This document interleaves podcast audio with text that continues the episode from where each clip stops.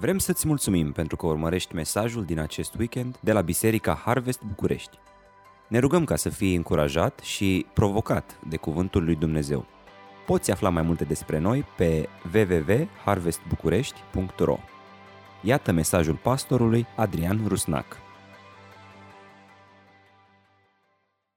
Să ne gândim pentru o clipă la cele mai extraordinare invenții și descoperiri ale secolului 20. Uh, spre exemplu, electricitate, uh, poate antibiotice, uh, mașina, da, e o invenție destul de bună. Da? Ce ziceți de avion? Sau de radio? Sau de televiziune? Vă ajută la ceva televiziunea? A? A, nu chiar. Dar ce zici de telefonul fix? Frate, copiii noștri nici nu știu ce e la telefon cu rotiță, știi? Dădeai 5, înapoi.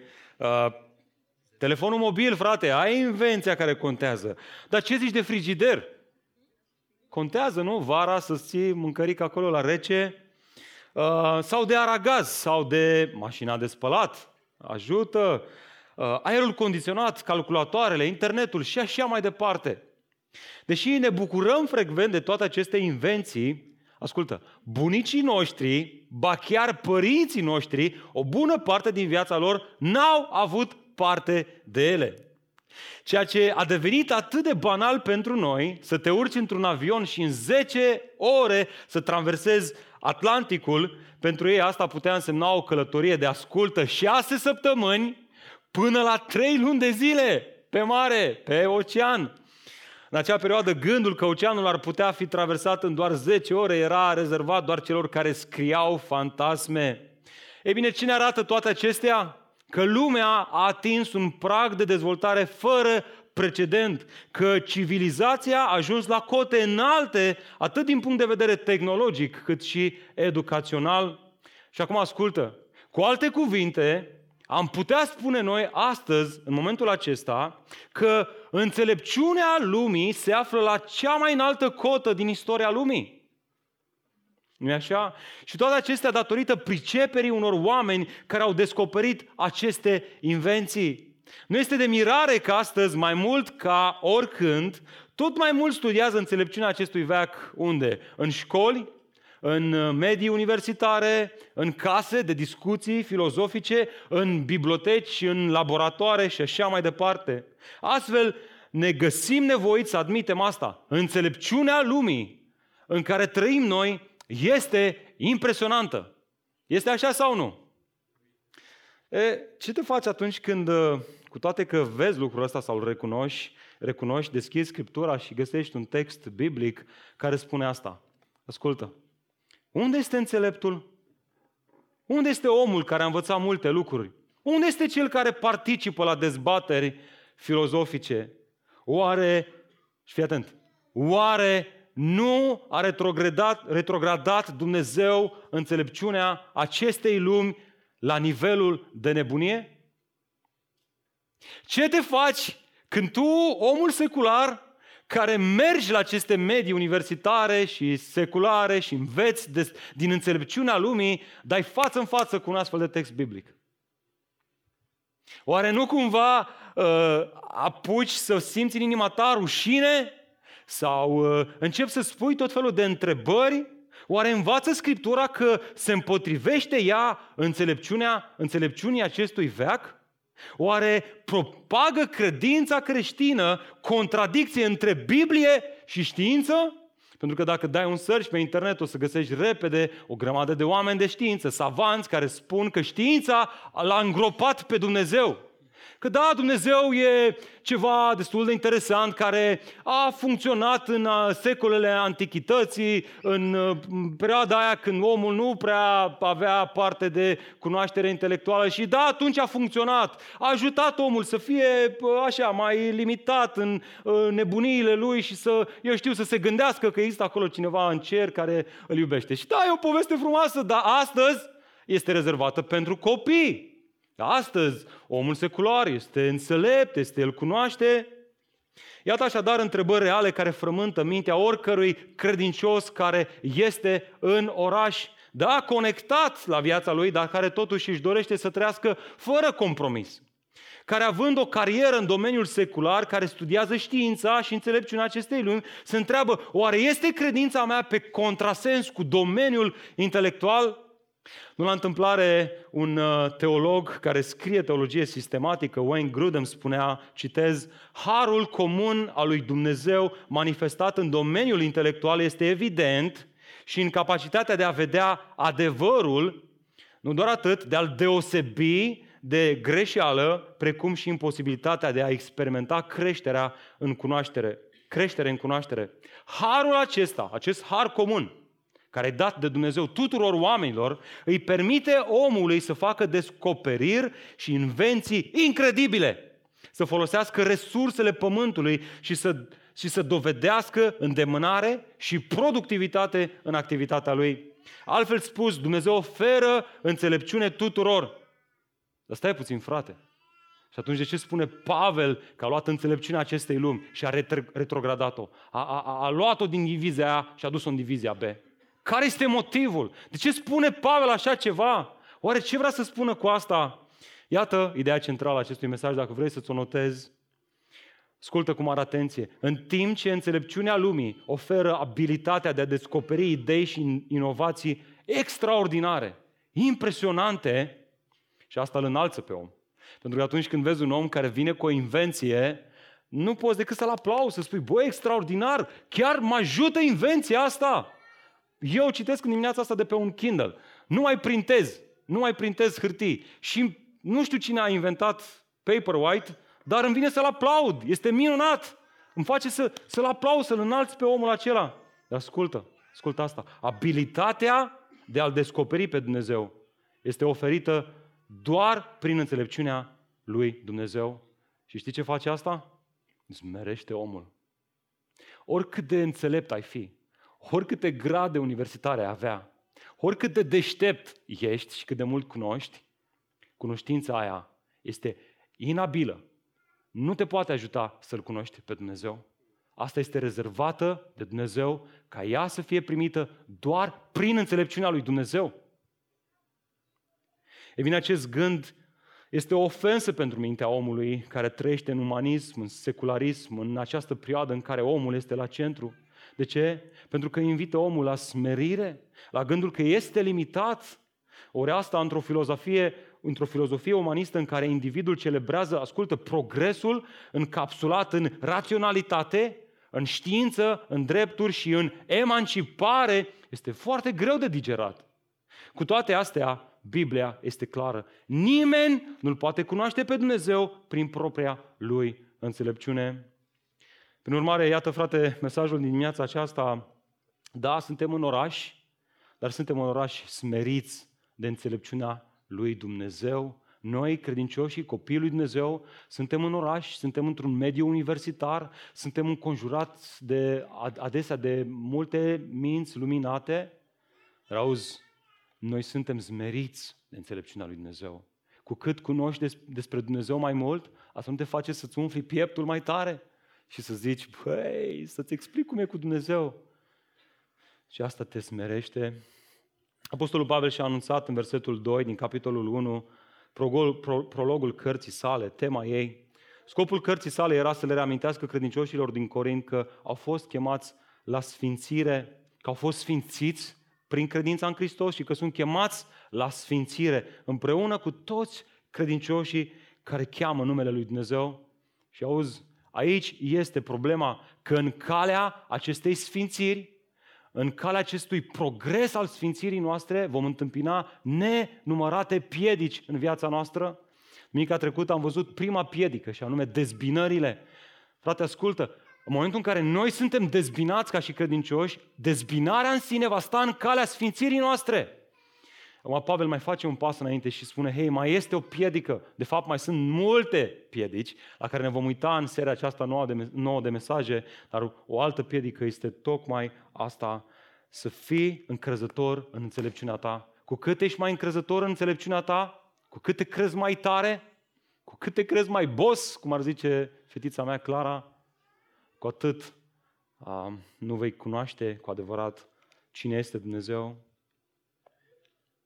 Continuăm seria noastră de mesaje în oraș, conectat, dar fără compromis, cu un alt mesaj în care vom vedea o altă piedică în calea sfințirii noastre. Și haideți să o citim în textul biblic. Deschidem uh, în prima epistola lui Pavel către Corinteni și continuăm de la ce verset? Vedem cine e conectat. 18, sora Didina ai cu noi aici, mulțumim soră.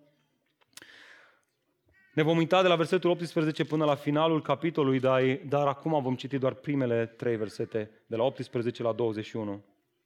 Ascultați cuvântul lui Dumnezeu. Iată cum continuă această carte frumoasă Pavel, căci mesajul crucii este o nebunie pentru cei ce pierd, însă pentru noi, cei care suntem mântuiți, este puterea lui Dumnezeu. De ce Pavel? Fiindcă este scris voi distruge înțelepciunea celor înțelepți și voi respinge priceperea celor pricepuți. Unde este înțeleptul?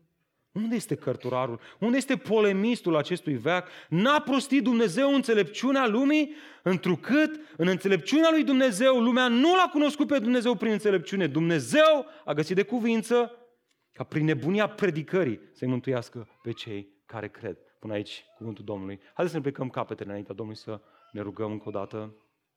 Tată, realmente îngenunchez înaintea înțelepciunii tale, înaintea cuvântului tău și, Doamne, te rog să faci ceea ce doar tu poți face prin Duhul tău cel Sfânt, să ne convingi de adevărurile pe care Pavel scrie în această epistolă. Doamne, trăim într-o lume, recunoaștem asta, într-o lume în care tot ce se întâmplă în jurul nostru are menirea să ne spună că da, putem, că da, noi suntem tari, că da, prin forțele noastre putem să reușim, dar, Doamne, prea adesea luăm toate acestea și le importăm în viața de credință și credem că la fel și în viața de credință putem să reușim prin puterile noastre. Dar, Doamne, ne smerim înaintea Ta și recunoaștem că nu putem. Prin înțelepciunea noastră nu putem face nimic în lumea spirituală. Suntem dependenți total de harul Tău. De aceea, Doamne, te rog să ne vorbești în dimineața aceasta și să ne smerești pe fiecare dintre noi. Nu contează că sunt aici doctori, că sunt ingineri, nu contează, Doamne, că suntem înțelepți în felul lumii sau nu suntem mulți înțelepți în felul lumii. Te rog, Doamne, prin Duhul Tău cel Sfânt, smerește-ne și învață-ne lecția aceasta a smereniei, ca astfel să putem să cunoaștem într-un mod curat și nealterat Evanghelia Harului Tău și ea să producă viață și vitalitate în viața, în viața noastră. În numele Lui Iisus Hristos ne-a rugat toate acestea. Amin. Fraților, Apostolul Pavel, în timp ce redacta această epistolă, era conștient de cultura în care biserica din Corint se mișca. Un specialist renumit în această cultură, pe nume Tisselton, o descria ca fiind, ascultă, un cocktail de competitivitate, autorealizare și autopromovare. Oare nu sună puțin asemănător cu cultura în care trăim și noi? E bine, toate acestea îi determina pe corinteni să fie aroganți și mândri, încrezători în cunoștințele și, ba mai mult, în înțelepciunea lor și a sofiștilor care erau în vremea respectivă acolo. Acesta este motivul pentru, ca Pavel, pentru care Pavel scrie în acest paragraf trei adevăruri majore care aveau scopul și menirea să-i zmerească, amintindu-le că forța lor nu venea din înțelepciunea lumii, ci din înțelepciunea lui Dumnezeu. Ceea ce mă face să te întreb și pe tine în dimineața aceasta, frate drag, de unde ți iei tu forța, de unde ți iei tu vitalitatea, de unde ți iei tu puterea, tăria, din ce ai, din ce cunoști, din ce ai dobândit, din prietenii pe care ți, le, ți, ți ai făcut, din relațiile și conexiunile pe care le ai?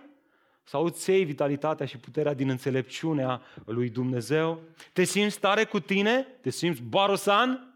Sau te simți smerit și zdrobit de înțelepciunea lui Dumnezeu? Prin urmare, haideți să ne punem această întrebare simplă. Care sunt, domne, acele adevăruri care smeresc ființa umană? Bine, în continuare vom vedea în acest text, până la finalul capitolului 3, adevăruri. Dacă ai acea notiță de predică, ia-ți un pic, ia-ți Bibliuca și hai să navigăm în textul biblic. Are cineva Biblia cu ele? Ia să vedem. Sunt câțiva, mai, mai, mai, des, mai ridică și telefoanele mobile. Știu că aveți acolo Bibliile. Dar vă încurajăm să veniți cu Bibliuca la, la biserică, cu un pix și haideți să navigăm în textul acesta să vedem care sunt acele adevăruri prin care Dumnezeu, prin Duhul Sfânt, prin Pavel vrea să ne smerească în dimineața aceasta. Cine vrea să fie smerit astăzi? A, puțin, puțin. Ok. Duhul Domnului să ne smerească pe toți. E bine, când mă uit în text, văd primul adevăr care este acesta. ascultă, recunoaște că prin înțelepciunea ta nu-L poți cunoaște pe Dumnezeu. Uite-te împreună cu mine în versetul 18, căci mesajul crucii. E bine, această conjuncție căci indică o relație de cauzalitate între ce spune autorul aici și ce a spus în paragraful precedent. Acolo Pavel a arătat prima piedică în calea sfințirii credincioșilor, și anume dezbinările. Aceasta era o o caracteristică a culturii Corintului în care oamenii se grupau în jurul acestor sofiști, în jurul acestor filozofi ai lumii și spuneau ei, eu sunt al lui, eu sunt un matetai, adică un ucenic al lui. Și ei se mândreau, mândreau cu asta. Demnitatea ta în cultura corinteană era dată de sofistul pe care îl urmai, cu cât acesta avea mai mulți ucenici și era mai cunoscut, cu atât erai și tu mai cunoscut și mai apreciat. Ei importaseră asta și în biserica din Corint. Diferența o face că cei de la biserică nu se grupau în jurul unor sofiști, ci în jurul unor predicatori. De, de aceea spuneau ei, eu sunt al lui Pavel sau eu sunt al lui Chif, adică al lui Petru. Dar cum se producea această relație? Păi simplu, prin botez. Cel care te boteza era și cel pe care îl urmai. Iată de ce fratele Bosoi la noi la biserică are așa de mulți matetai.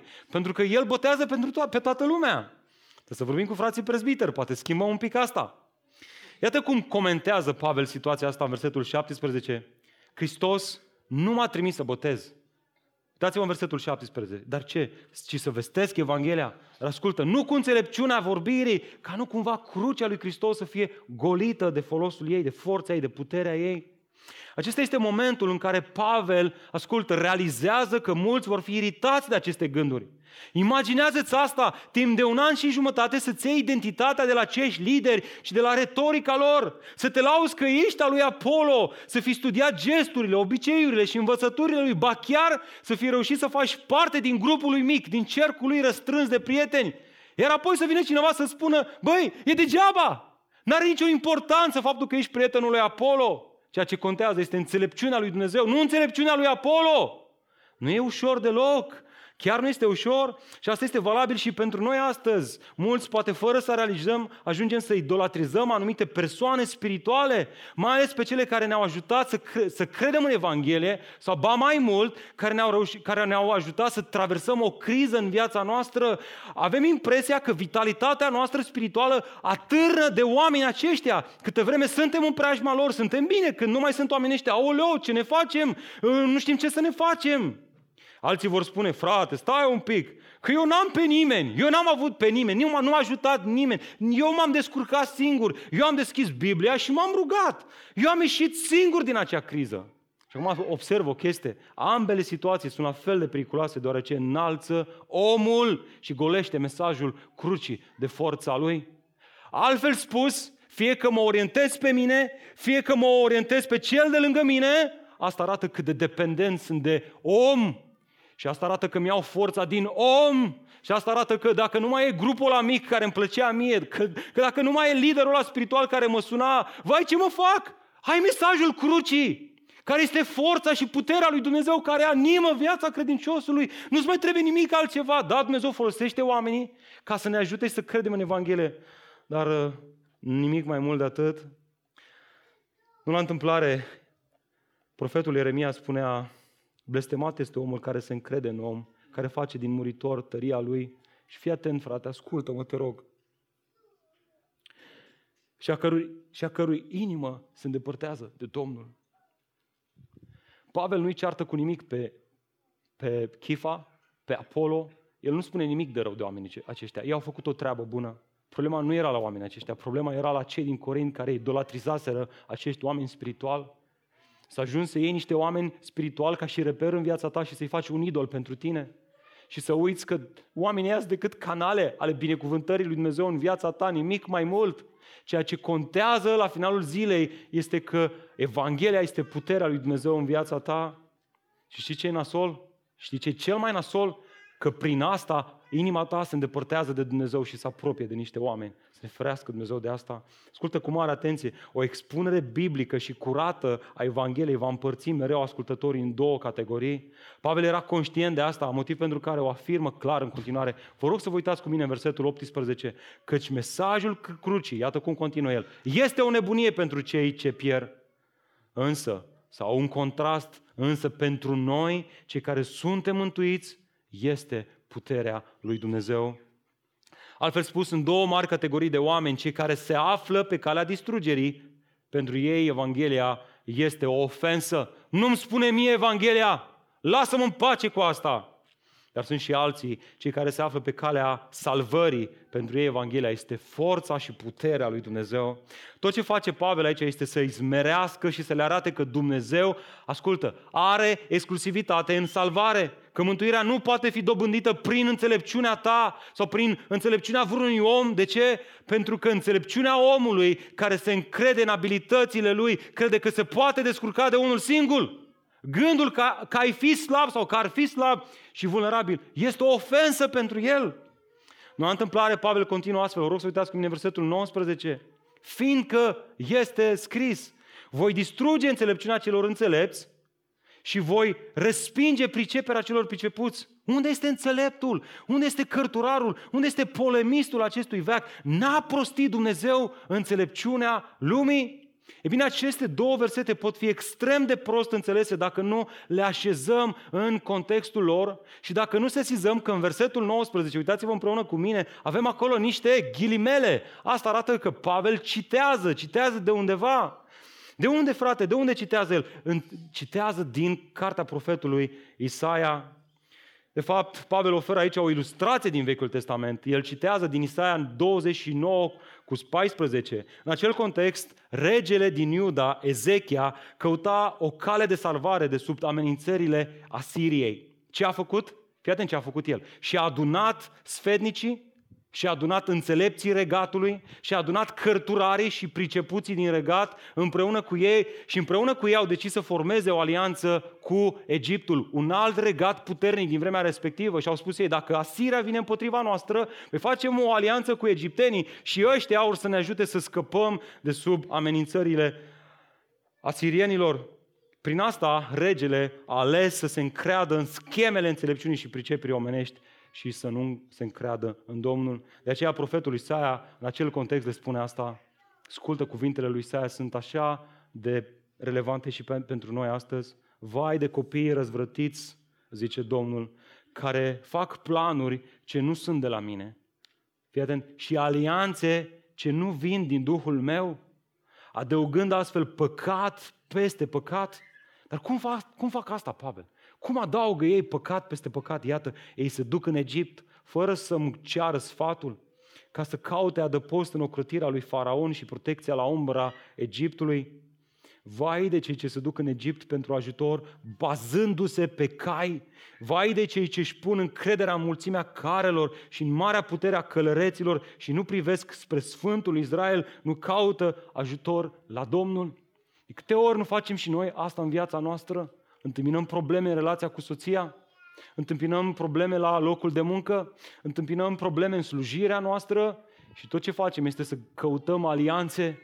Ne gândim noi, păi stai puțin frate că avem de amenajat un spațiu și chipurile costă 50.000 de euro. Păi hai să facem niște alianțe, hai să sunăm niște americani, hai să sunăm niște bogătani, hai să facem o treabă de genul ăsta. Și Dumnezeu spune, mi scârbă de planurile voastre. Pentru că voi în loc să cereți ajutor de la mine, în loc să puneți genunchii jos și să spune, Doamne, avem nevoie de ajutorul Tău și El este suficient. Noi căutăm să fim salvați de problemele noastre prin puterile noastre proprie. Observați, Pavel ilustrează principiul enunțat cu această întâmplare din Vechiul Testament. El spune cu alte cuvinte, ce aflați pe calea distrugerii, caută să-și rezolve problemele prin înțelepciunea lor. Dar de ce fac asta? Deoarece ei nu realizează cât sunt de firavi cât sunt lipsiți de putere și cât de mult riscă să-și distrugă viața. Frate, dar este vreo soluție pentru acești oameni? Una singură. Nu sunt două, nu sunt trei, nu sunt cinci. Este o singură soluție. Și asta e problema bisericii, care a ratat această singură soluție. O singură soluție. Soluția nu este pastorul, soluția nu este liderul de grup mic, soluția nu este eu știu ce om pe care îl apreciez tu în biserică și crezi că de el atârnă vitalitatea spirituală și schimbarea în zona aia unde știi că trebuie să se schimbe ceva. Nu. Oamenii ăștia, Dumnezeu s-ar putea să-i folosească, dar soluția e una singură. Vă rog să vă uitați cu mine versetul 21. Întrucât în înțelepciunea lui Dumnezeu lumea nu l-a cunoscut pe Dumnezeu prin înțelepciune. Adică prin aceste alianțe omenești, adică prin, prin strategiile noastre meschine și rele. Evident, aici o referire la înțelepciunea lumii. Atunci rămâne întrebarea, dar cum îl pot cunoaște pe Dumnezeu? Singura soluție. Iată cum Dumnezeu a găsit de cuvință. Așa a găsit Dumnezeu de cuvință. Că prin nebunia predicării se mântuiască pe cei care cred. Iar evident, asta este înțelepciunea lui Dumnezeu specific, Evanghelia. Dumnezeu a decis ca oameni, că oamenii nu-L vor cunoaște prin înțelepciunea omenească. De ce? Pentru că astfel s-ar încrede în ei și s-ar lăuda cu faptele lor. Băi, eu m-am descurcat. Nu. Prin urmare, Dumnezeu a ales să salveze păcătoși și neputicioși prin predicarea unui mesaj atât de simplu, dar profund, încât înțelepciunea lumii îl consideră absurd. Așa că te rog să-ți notezi această primă lecție. Problema cea mai mare a înțelepciunii acestei lumi nu este că nu cunoaște despre Dumnezeu, hai de mine câte cunosc oamenii ăștia despre Dumnezeu, câte observații valide chiar fac despre Dumnezeu, ci că nu-L poate cunoaște într-un mod personal. Ori auzi, asta e o mare diferență. Este ca atunci când te lasă mașina undeva într-un sat, în drum spre casă. Cine a pățit asta vreodată? Am pățit și eu, ah, ce nasol e. Ah, prima dată în viața mea. Ah, tu știi că un mecanic îți poate repara problema, dar ceea ce nu știi este că pe o stradă paralelă, la doar 3 minute, locuiește un mecanic. A? Cum ar fi să știi asta? Dar nu sunt indicatoare înspre el, și vecinii lui toți îl cunosc și chiar vorbesc despre el. Dar știi care e problema lor? Că oamenii aceștia nu îl cunosc în mod personal pe mecanic. Prin urmare, ei nu știu că este mecanic. Nefiind într-o relație personală cu el, nu pot să vorbească despre el. Care e probabilitatea ca tu să ajungi la acest om și să îți repari problema cu ajutorul lui? Una singură. Acest om să se decidă să-și facă disponibile serviciile în comunitatea respectivă, să pună semne și să, să proclame vestea bună. Aici e un mecanic care repară orice mașină stricată la marginea drumului. E bine, asta a făcut Dumnezeu, a ales ca prin predicarea Evangheliei, prin mesajul crucii lui Hristos, Evanghelia să fie un semn care să ne conducă înspre Hristos și El, Hristos și Evanghelia Harului Său să repare, să vindece orice problemă sufletească. Dar ascultă, este exact ce spune acel înger care vorbea cu profetul Zaharia. I-a arătat un sfeșnic de aur și un vas de lut, dar acesta nu putea înțelege ce semnifică. Așa este Evanghelia și pentru oamenii din jur. Oamenii aceștia s-ar putea să ajungă să, conț- să țină Biblia în mână, unde în ea găsim Evanghelia lui Iisus Hristos, să o studieze pe toate părțile, dar să nu înțeleagă nimic. Să vezi un indicator care ar părea că sugerează ceva, dar să nu știi ceea ce înseamnă acel indicator pentru că acel indicator pentru tine este irelevant și să fi fost acolo un semn care să arate că uh, undeva în spate este un mecanic. Iată ce spunea profetul Zaharia, lucrul acesta sau interpretarea acestor semne nu se face nici prin putere, nici prin tărie, ci prin Duhul meu. Frate drag, dacă ești cu adevărat salvat, gândul că tu nu ai avut nicio contribuție la transformarea ta, Că asta este lucrarea suverană a lui Dumnezeu în inima ta prin Duhul Sfânt, nu face altceva decât să te smerească și să, să, să te determine să-i oferi toată închinarea ta. Tu nu puteai să, să scapi de natura păcătoasă prin puterile tale personale. Nu doar că nu puteai, ascultă, nu voiai să faci asta. De ce? Pentru că erai mort în plăcerile tale, dar asta e vestea bună. Dar Dumnezeu, care este bogat în îndurare datorită dragostei Lui mari, cu toate că erai mort în păcatele tale, te-a dus la viață împreună cu Hristos, prin credința în Hristos. Dacă acest adevăr te irită și te determină să-l consideră o nebunie, o ofensă, atunci trebuie să știi că te afli pe calea distrugerii. Cum e asta pentru tine? E greu de digerat sau e ușor de digerat? Tu ai impresia că ești înțelept, că te-ai prins cum este cu viața, dar pretinzând că ești înțelept, nu faci altceva decât să o iei razna cu tot felul de concepții centrate în om, iar Dumnezeu te va lăsa pradă nebuniei tale și plăcerilor inimii tale. De aceea, dragule, astăzi este ziua în care ești chemat la smerenie. Soluția la această centrare în sine, în noi, în viața noastră, în puterile noastre, nu este să, te, între- să, să te centrezi și mai tare în tine, prin a-ți încorda mușchii ca să-L descoperi pe Dumnezeu prin puterile tale, Frate, săptămâna asta, spui tu, nu prea am citit din Biblie, dar săptămâna viitoare bag două capitole pe zi. O să recuperez tot ce am pierdut săptămâna viitoare. Tot ce faci este să setezi scena pentru un faliment și mai mare. Pentru că știi bine că prin puterile tale nu-L poți descoperi pe Dumnezeu. Pentru că știi bine că doar prin Duhul lui Dumnezeu, nici prin tărie, nici prin putere. Dar prin ce? Prin Duhul lui Dumnezeu. Doamne, îți mulțumim pentru Duhul Tău cel Sfânt care El ne convinge, El ne cheamă înspre Scripturi, El face ca Scripturile să, să ne-L descopere pe Dumnezeu și să ne îndrăgostim de Dumnezeu și asculte și să ne zmerim în fața lui Dumnezeu. Iată, acesta este primul adevăr care ne zmerește. Te rog să-l reții. Nu-L poți cunoaște pe Dumnezeu prin înțelepciunea ta. Stau adesea de vorbă cu oameni și uh, le pun întrebarea asta, ok, cum l-ai cunoscut pe Dumnezeu? Păi eu, eu, că eu am făcut asta și eu m-am dus și eu am căutat o biserică și eu am deschis Biblia și eu am făcut aia și eu m-am gândit și eu și eu și eu și bă, mai oprește-te! Chiar vrei să-mi spui că prin tine și numai prin tine și prin... Păi înseamnă că tu te-ai descoperit pe tine, mă! Și cât de tare ești tu! Și prin urmare n-ai nevoie de Dumnezeu. Un om care a fost transformat cu adevărat de puterea lui Dumnezeu când îl întrebi care este povestea mântuirii tale, N-am nicio îndoială, va pleca capul jos și va spune Harul lui Dumnezeu a făcut asta în viața mea pentru că eram mort în păcatele mele, pentru că nu-L vreau pe Dumnezeu, nu-L doream pe Dumnezeu, nu mă interesa, am crescut într-o familie de credincioși, am mers la biserică, duminică de duminică și nu m-a interesat de biserică. Și am plecat într-un alt oraș, am și uitat de, de Dumnezeu și nu mă interesa și nu vreau. Dar dintr-o dată Duhul Domnului a început să lucreze la inima mea și să-mi amintească acele adevăruri despre Dumnezeu și ele m-au zmerit, ele mi-au arătat că am așa de mult nevoie despre Dumnezeu. Observați, fraților, primul adevăr este că Dumnezeu se descoperă pe sine prin înțelepciunea Lui și parcă, parcă imaginea de aici, din acest text, este imaginea de ieri de la noua noastră sală, unde câțiva au pus mâna pe un baros uh, și dădeau niște ziduri, știi, cu, cu, cu, o, cu o forță, cu, cu o sete, nene, parcă zici că... Uh, cam asta este imaginea ceea ce face Pavel aici, vrea să lovească mândria noastră. Și iată cum o face în continuare. Pune mâna pe baros și mai dă o lovitură. Iată al doilea adevăr care smerește ființa umană. Recunoaște că toate căutările tale sunt ineficiente. Nu doar că nu poți prin înțelepciunea ta să-L cunoști pe Dumnezeu, ba mai mult, chiar dacă îl cauți pe Dumnezeu sau cauți zona asta spirituală a lui Dumnezeu, nu este eficient. Vreau să uitați cu mine în versetul 22. Iată ce spune acolo autorul. Iudeii ce fac?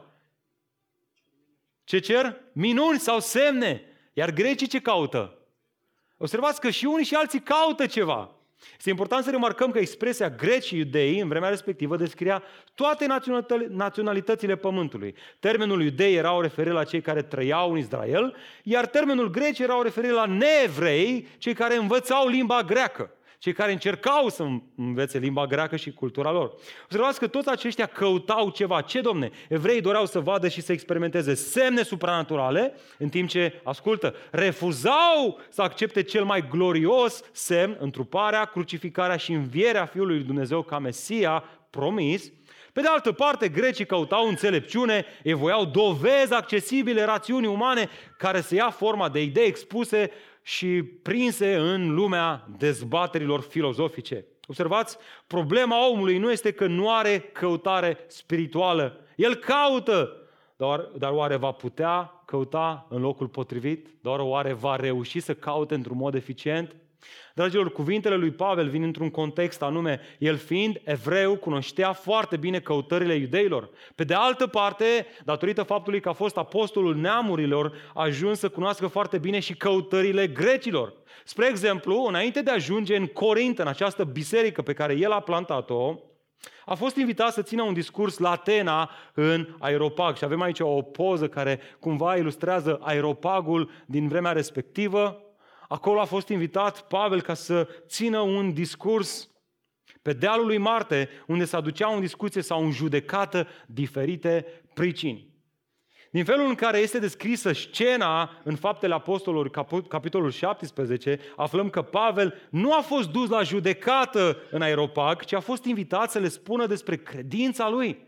Dar gândiți-vă, acolo erau toate mințile luminate ale capitalei Greciei, Atena. Acolo erau sofiștii, Acolo erau marile nume ale perioadei respective.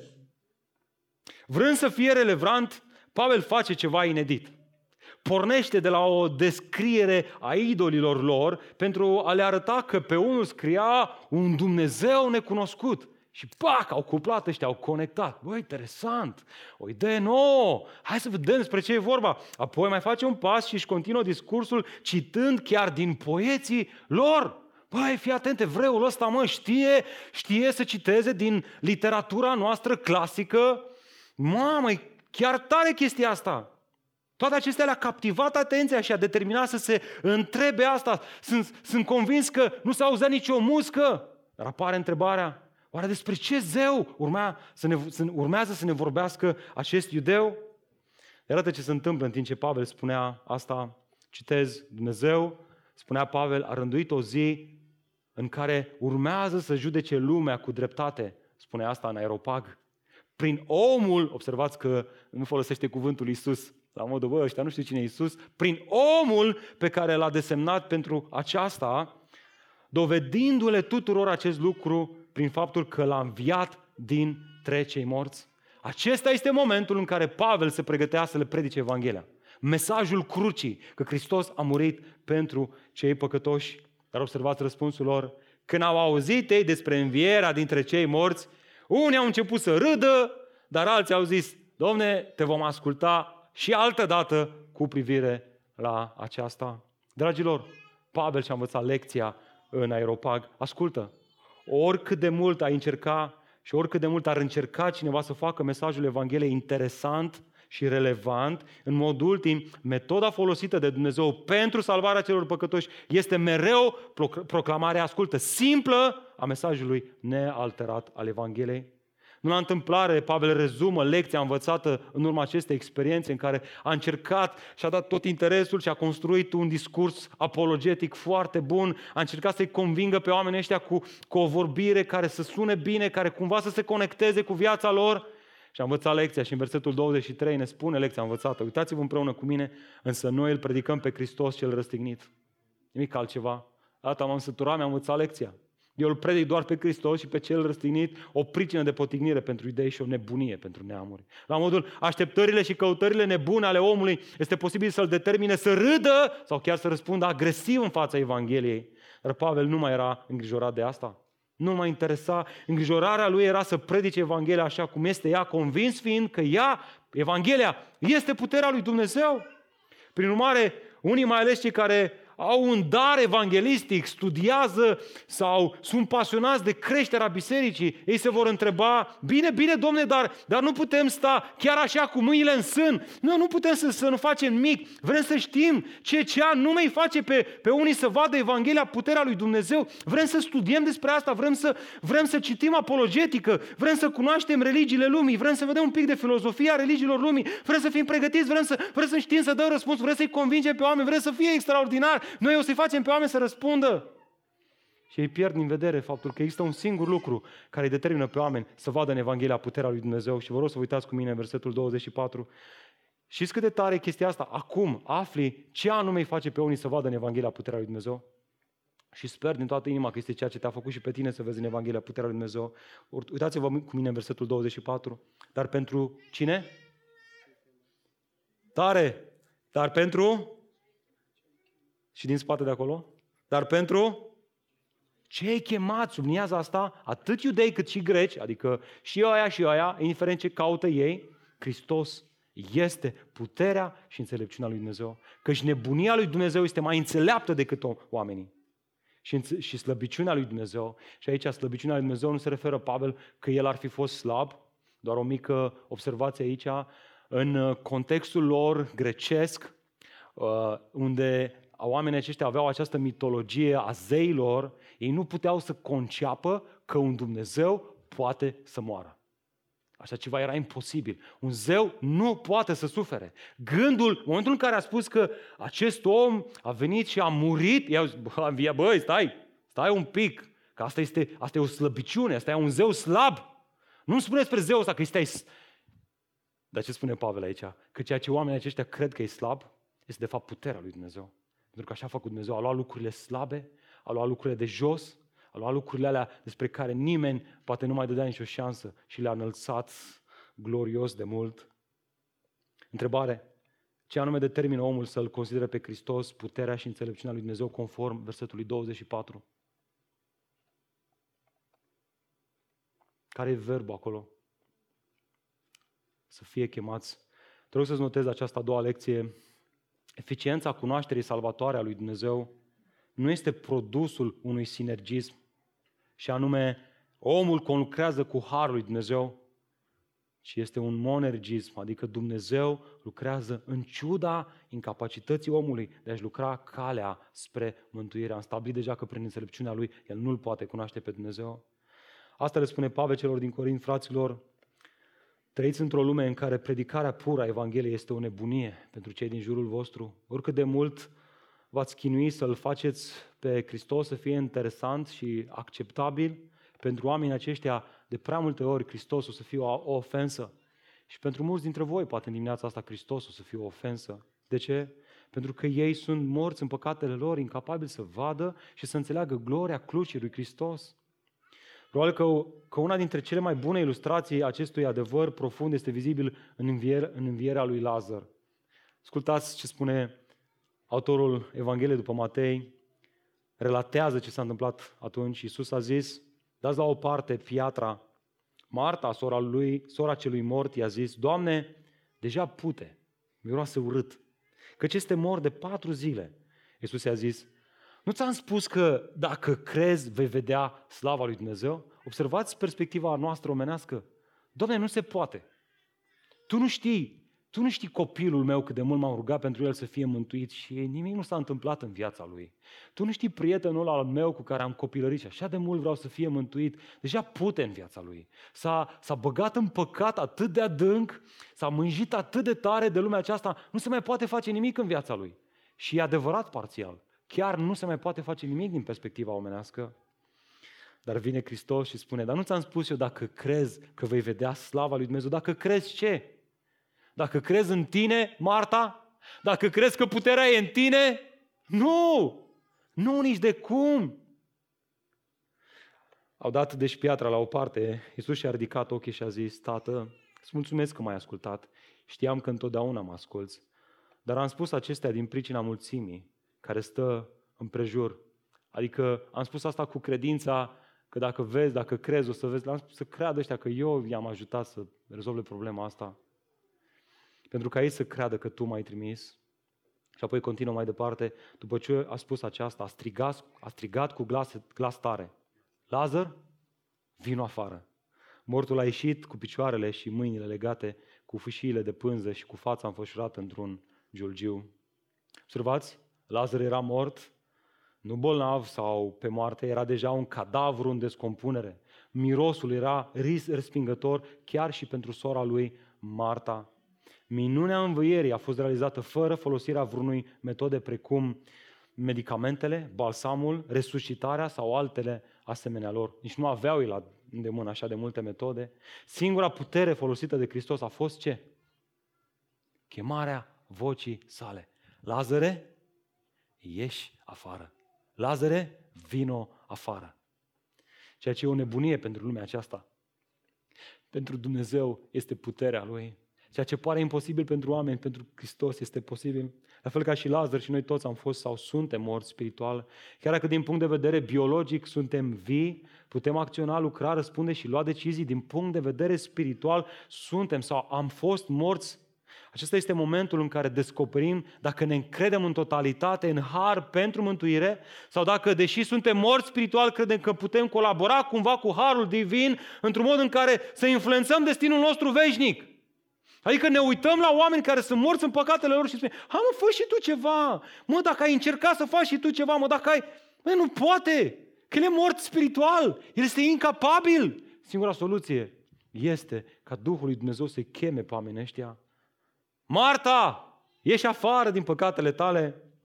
Și auzi, asta ar trebui să ne determine să realizăm că mântuirea oamenilor nu atârnă de semnele și minunile pe care le-am putea face noi, și nici de modul relevant sau înțelept prin care articulăm mesajul. De asta bisericile se împart în două. Sunt unii care zic, bă, dacă vom face semne și minuni și vom avea putere, semne și minuni, oamenii vor fi mântuiți. Alții spun, a, bă, asta nu mai funcționează, mă, asta mergea odată. Du-te în Africa dacă vrei să faci semne și minuni. Astăzi, frate, înțelepciune, elitism, discursuri înțelepte, complicat pe... Și spune Pavel aici, băi, băgați-vă mințile în cap. Dacă este ceva ce face ca crucea să fie puternică. Este predicarea pură și simplă a mesajului Evangheliei lui Iisus Hristos. Nimic altceva. Ești ok cu asta? Sau vrei și tu să ai și tu așa, să spui și tu puțin numărul? Mă, dar chiar așa Evanghelia pură, dar vreau și eu să fac și eu ceva. Dar vreau și eu să, să pun și eu, să, să mă lau și eu cu ceva la final. Uite mă ce am făcut. Uite măi, contribuția mea. E așa că gândul acesta ne zmerește ai vrea să faci mai mult, ai vrea să fii mai persuasiv, ai vrea să fii mai convingător. Te gândești că dacă ai ști mai multe, dacă ai citit mai mult apologetică, o să faci, domne, diferența. E bine, nu o să faci nicio diferență. Poți să știi tot ce știe Ravi Zacarias.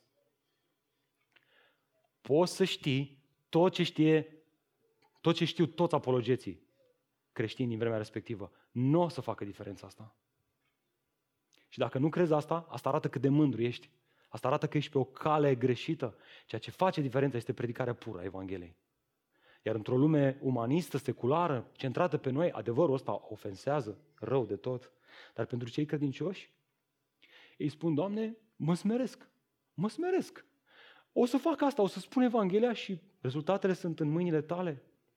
A, frate, deci vrei să spui că ce trebuie să facem noi? Să mergem așa să aruncăm Evanghelia și gata, nu ne mai interesează. O chestie seacă. Nu. Nu deloc. Ia uitați-vă la Pavel, o discuție interesantă între Pavel și regele Agripa și ăsta, un om înțelept. Regele Agripa i-a zis lui Pavel, băi Pavele, băi, băi, curând mai vrei tu să mă convingi să mă faci creștin. Ha? Pavel încerca, încerca să fie persuasiv, încerca să-i convingă pe oamenii ăștia. Și regele Agripa, care era și el înțelept, s-a prins. Zice, bă, ăsta încearcă să mă facă, mă. Gata, mă, prozelitism pe față, ia uite. Vrea să mă convingă cu religia lui, cu iudaismul lui, cu creștinismul lui, ce-o fi ăla, nu știu. Și ia ascultați ce spune Pavel. Pavel a spus, fie curând, fie târziu, mă rog lui Dumnezeu ca nu numai tu, ci toți cei ce mă ascultă astăzi să devină așa cum sunt eu. Prin urmare, sunt două lucruri pe care le poți face. Spune Evanghelia și roagă-te. De ce să mă rog, Domne? Pentru că eu sunt chemat să semăn, robii e chemat să ude. Dar doar Dumnezeu face să crească. Amin? Chiar dacă pe moment cineva te respinge, asta nu trebuie să te determine să-l încadrezi în categoria celor nealeși de Dumnezeu sau în categoria celor care, uh, băi, ăștia niciodată nu o să creadă în Evanghelie, ci ar trebui să ne păstrăm speranța acum rugându-ne pentru ei ca Duhul Sfânt să le dea credință. Ori gândul că Duhul Sfânt face diferența, nu noi, ar trebui să ne zmerească, să ne facă dependenți de El. Iată și ultimul adevăr pe care îl vedem în text recunoaște că nu ai motive să te lauzi cu înțelepciunea ta. Uitați-vă cu mine împreună în versetul 26. Fraților, uitați-vă la voi, cei care ați fost chemați printre voi. Nu sunt mulți înțelepți în felul oamenilor, nici mulți puternici, nici mulți de viță nobilă. Observați că Pavel duce pledoria pentru smerenie încă un pas înainte. Pune mâna pe baros și zice, băi, acum o să dau lovitura de grație. Le dau la temelie, mă, ăștia cred că sunt înțelepți. Băi, le dau! Și că mai e câte unul care se dă așa tare și zice, bă, nu ești, bă, frate, nu sunteți. Nu sunteți mulți înțelepți în felul lumii între voi. Sunteți, uh, chiar vai de capul vostru în comparație cu alții cu care am stat eu de vorbă. Pentru a se asigura că nu se încred în ei înșiși și că se zmeresc sub mâna tare a lui Dumnezeu, le spune, dragilor, Chiar că sunt unii dintre voi înțelepți în felul oamenilor, până și aceștia, ascultă, au devenit frați credincioși pentru că au fost chemați de Dumnezeu. Ba mai mult, faptul că sunt puțini astfel de oameni între voi este o dovadă în sine că acest tip de înțelepciune nu garantează cuiva cunoașterea lui Dumnezeu. Pentru că s-ar putea unii să fie tentați să spună, mă, dacă ar fi oamenii ăștia mai înțelepți, aș avea cui să le spun Evanghelia. Dar asta nu garantează, oricât de înțelept ai fi în felul lumii, înțelepciunea în felul lumii nu garantează că cineva va înțelege cine este Dumnezeu, dar ce înțelepciunea lui Dumnezeu Interesant este că în acest verset Pavel folosește trei termeni pentru a descrie aspirația oricărui corintean. Mai întâi el folosește termenul acesta sofoi pentru înțelepți în felul oamenilor și evident asta era o referire la sofiștii vremii, acești oameni înțelepți despre care am vorbit deja în mesajele trecute. Apoi folosește un al doilea termen, dinatoi, pentru cei puternici, evident o referire la putere și forța Imperiului Roman și mai foloseau ei acest dinatoi pentru ceea ce noi astăzi avem în limba română dinamită. Dinatoi, dinamită. E același lucru. Și apoi folosește un alt termen, eugenis, pentru viță nobilă, cu o referire la cele familii remarcabile din care ei vroiau să facă parte. Dar de ce face asta? Pentru că pentru a le schimba optica, pentru a le arăta că aceasta este căutarea în felul oamenilor. Asta este ceea ce noi toți căutăm, fraților, chiar și astăzi. Înțelepciune, putere și faimă. Cine nu vrea asta? Cine, mâna sus, cine nu vrea asta? A, câțiva. Niciunul. Dar ascultă, teza lui Pavel este că Evanghelia este atât înțelepciunea cât și puterea lui Dumnezeu. Ba mai mult, este și eugenis, adică Dumnezeu ne ia și ne adoptă în familia lui Dumnezeu. Observați? Tot ce caută sufletul mai mult în lumea aceasta este oferită doar prin credința în Evanghelie. Ești mulțumit cu asta? Pavel le spune, băi, voi ați primit totul în Hristos, cu toate că între voi nu au fost mulți care să aibă totul în felul lumii. Și acum voi căutați vitalitatea spirituală în înțelepciunea lumii? Băi, ce neregulă cu voi? În lume trebuie să te lupți prin puterile tale ca să dobândești înțelepciunea, puterea și un nume bune, un nume bun, iar la final poți să te bați cu pumnul în piept că ești cineva. Dar ascultă, în lumea lui Dumnezeu toate acestea sunt primite prin alegerea și chemarea lui Dumnezeu. De ce? Ca nimeni să nu se laude că a fost prin fapte, ci a fost prin harul lui Dumnezeu. Nu la întâmplare, iată cum argumentează Pavel în versetul 27, dar Dumnezeu a ales lucrurile nebune ale lumii ca să le facă de rușine pe cele înțelepte și Dumnezeu a ales lucrurile slabe ale lumii ca să le facă de rușine pe cele tare. Dumnezeu a ales lucrurile de jos ale lumii și lucrurile disprețuite, ba chiar lucrurile care nu sunt. De ce? Ca să anuleze lucrurile care sunt. Este atât de evident că expresia cheie din aceste câteva versete este Dumnezeu a ales ce a ales? A ales lucrurile nebune, nu pe cele înțelepte. A ales pe cele slabe, nu pe cele tari. A ales lucrurile de jos, nu pe cele de sus. De ce? Ca la final omul să zică sunt tare în Hristos, sunt sus în Hristos, sunt prinde înțelepciune în Hristos și nu înțelepciunea care vine din cărțile lumii acestea, ci din cărțile lui Dumnezeu. De ce, to- de ce toate acestea? Pentru că El nu a venit să-l ca- să-i caute pe cei mândri, care au o părere înaltă despre ei, ci a venit să-i caute pe cei bolnavi, cei care sunt uh, apăsați, sunt lipsiți de putere, ca lor să le dea putere. Dragilor, o biserică care devine exclusivistă și elitistă sau un grup mic în care nu te simți bine dacă nu faci parte dintr-o anumită categorie socială superioară, este o, dovadă, este o dovadă vie că biserica și grupul acel mic a ratat esența Evangheliei. Amin? Să ne ferească Dumnezeu. Aici este locul unde au loc toți. Oricine este binevenit, oricine este bine primit. Dar ascultă cu atenție, toate acestea nu ca aceștia să fie mângâiați și să se simtă ei mai bine, ci ca să fie vindecați și transformați. Nu ca să li se dea pește în timp ce ei le, venesc, le nevesc, ci ca să fie învățați cum să pescuiască. În la întâmplare, Charles Spurgeon spunea, a pretinde că te încrezi în Hristos pentru a te salva din păcate, în timp ce, te, în timp ce ești determinat să continui în ele, presupune că îți bați joc de Hristos, că tu nu prețuiești mesajul și puterea crucii.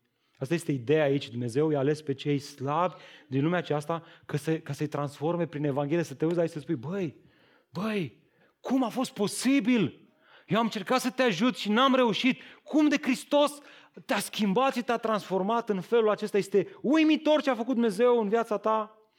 Nu este de mirare că Pavel încheie cu aceste cuvinte, versetul 29. Astfel, sau ținând cont de toate acestea, nimeni nu se poate lăuda înaintea lui Dumnezeu, iar voi, datorită lui, sunteți în Hristos, care a devenit pentru noi înțelepciunea de la Dumnezeu, dreptate, sfințire și răscumpărare. Pentru că așa cum este scris, cel ce se laudă, să se laude cu ce? În Domnul. Dragilor, faptul că ești în Hristos nu înseamnă că nu mai este nevoie să mergi la facultate atunci când vrei să devii un inginer. Ascultă, Dumnezeu nu înlocuiește Politehnica cu Biblia. Da? Că mai sunt unii care au, au, au luat o razna. Pavel vorbește aici despre căutările sufletești în privința mântuirii. Observați în text. Iar voi, datorită lui, sunteți în Hristos, care a devenit pentru voi înțelepciunea de la Dumnezeu. Pavel zice, înțelepciunea Dumnezeu te învață cum să fii în Hristos ca să ai parte de sfințire, dreptate și răscumpărare. Astea sunt trei afirmații care vorbesc despre mântuirea pe care Hristos o dă credincioșilor. Vorbește despre dreptate, un termen legal ce descrie faptul că în Hristos, chiar dacă suntem păcătoși și plata păcatului este moartea, noi suntem declarați drepți, adică neprihăniți, cum avem în Cornilescu. Apoi folosește cuvântul sfințire. Fiind în Hristos, având păcatele iertate, credinciosul este acceptat și primit cu bucurie în sfințire sfințenia lui Dumnezeu și chiar declarat sfânt de către Hristos, Tatăl nu se mai uită la tine ca și păcătos, se uită la tine prin Hristos, un alt layer, o, un mijlocitor între tine și Dumnezeu, Iisus Hristos, care este sfințirea ta și apoi vorbește despre răscumpărare. Acest termen ilustrează imaginea unui sclav captiv sau static pentru care se plătește un preț de răscumpărare pentru a fi eliberat. În termeni biblici, asta este o referire la faptul că am fost eliberați de sub captivitatea păcatului. Am fost răscumpărați de acolo. Dragilor, este atât de evident că această salvare este realizată doar și numai prin puterea lui Dumnezeu, prin Hristos. Consecința, o înțelegere biblică a înțelepciunii lui Dumnezeu nu ne va face să ne batem cu pumnul în piept. Nu ne va justifica pe niciunul dintre noi să ne mândrim spiritual. Doamne, cât de periculoasă e asta! Doamne, cât de... Cine va zmeri și ne va face dependenți de Dumnezeu, Iată ultima lecție, un credincios care nu dovedește zmerenie și zdrobire în modul în care înțelege și vorbește despre Hristos, este o persoană care dovedește că nu este în Hristos. Cum este atitudinea ta? Se remarcă în ea acea admirație și smerenie față de un Dumnezeu care nu poate fi cuprins cu mintea umană? Sau crezi că, băi, stai mă, că eu am și vreo două doctorate, mă prind imediat cum e cu Biblia, îți explic. Zic eu ție cum e se remarcă în atitudinea ta smerene și aură la adresa lui Dumnezeu? Adevărul este că, fără vreo explicație, biserica noastră, în biserica noastră sunt mulți înțelepți în felul lumii, ingineri, doctori, experți contabili, designer, constructori, videografi, fotografi, manageri, specialiști, investitori și așa mai departe. Oameni care au tras din greu și au sacrificat mult ca să ajungă acolo unde sunt, care au învățat mult, care au, au, au, au, s-au luptat cu cartea, care s-au luptat cu, cu, cu, cu terenul, care, care, au, care au riscat. Și de așa putem importa în relația noastră cu Dumnezeu la modul, eu am fost nelipsit de la biserică, domne, eu am citit multe cărți creștine, eu, eu m-am chinuit un pic, domne, dar la urmă m-am prins, domne, cum e cu Dumnezeu. Prin urmare, veniți la mine toți cei trudiți și împovărați și eu vă voi da. Și uite așa ne punem în locul lui Hristos și ne mândrim. Iată de ce este o întrebare pe care Iisus, o, o întrebare atât de importantă pe care Iisus a adresat-o ucenicilor. Și aș vrea să vă adresez și vouă astăzi. Cine spuneți voi că este Hristos? A pus-o și ucenicilor. Îmi și imaginez la foc, frigeau acolo un, o cărniță, noaptea, pârâia lemnele. Și Pavel se uită la cei 12 și le spune, cine spune lumea că sunt eu? Și după aia le spune, auzi, dar cine spuneți voi că sunt eu? Iisus a venit în părțile cezarei lui Filip și a întrebat pe ucenicii săi, cine zic oamenii că este fiul omului? I-au răspuns, unii zic că este Ioan Botezătorul, alții zic că este Ilie, iar alții zic că este Ieremia sau unul dintre profeți. Dar voi, dar voi, fraților, tu, Vicky, tu, Cristina, tu, Andrei, Aura, tu cine spui că este Hristos? Simon Petru nu s-a putut abține, a răspuns, tu ești Hristosul, Fiul Dumnezeului celui viu. Și fii atent acum, ceea ce uităm. Poate că mulți dintre noi spunem cuvintele lui Petru, dar uităm asta.